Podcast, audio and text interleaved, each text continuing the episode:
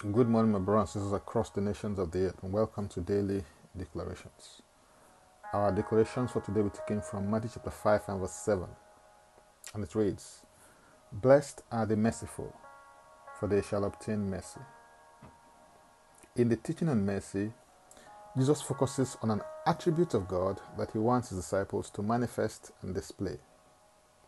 The writer of the book of Hebrews encourages you to come boldly to the throne of grace that you may obtain mercy and find grace to help you in your time of need.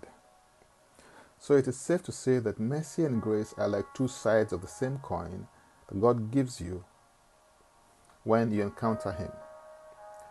Whereas grace gives you what you do not deserve, mercy overlooks what you deserve. Titus chapter 3 and verse 5 declares, Not by works of righteousness which we have done, but according to his mercy he saved us, through the washing of regeneration and renewing of the Holy Spirit.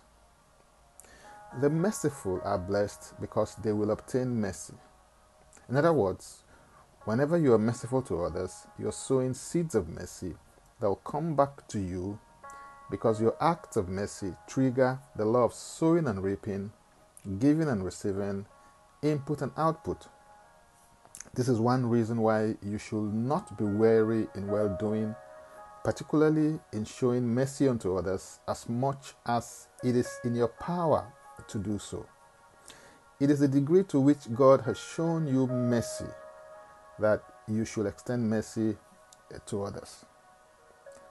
Galatians chapter 6 verse 9 declares, And let us not grow weary while doing good, for in due season we shall reap if we do not lose heart.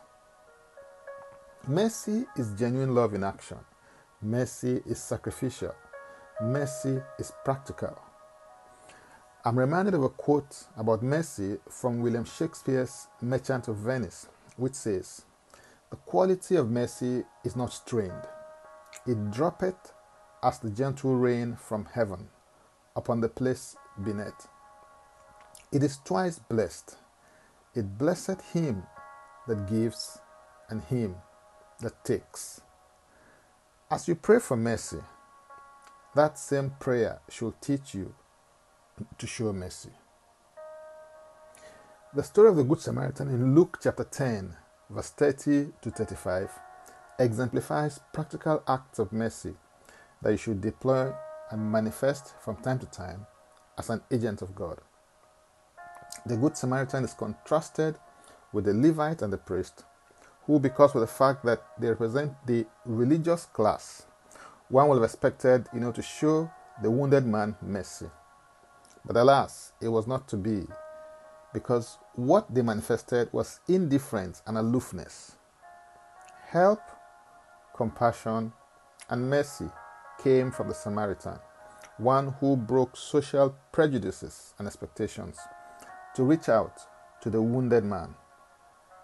In order to manifest mercy, you have to put yourself in other people's position. Sit where they sit.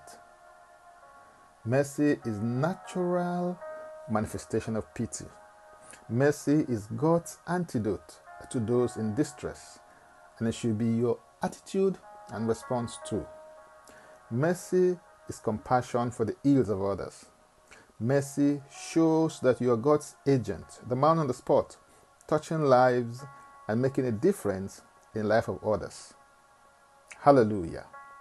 For more, go to my Linktree account, Francis Beku. And Francis Beku is a single word. Now let's take the declaration together and I stand in agreement with you as we do that. Father, I thank you for your mercy. You show mercy unto a thousand generations of them that love you.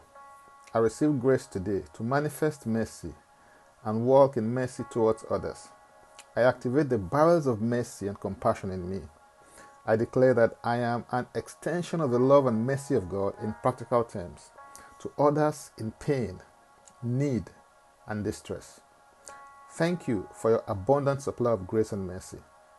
In Jesus' name, Amen.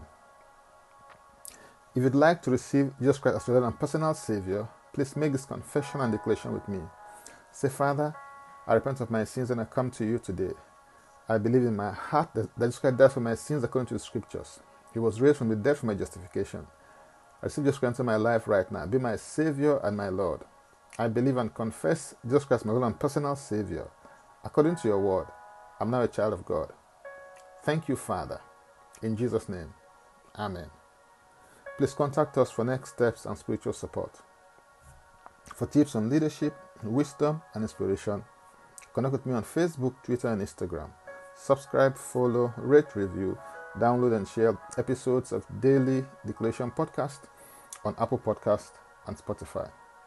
Before I come your way again, I want to pray for you and bless you. May the Lord bless you. May the Lord keep you. May the Lord make his face to shine upon you and be gracious unto you.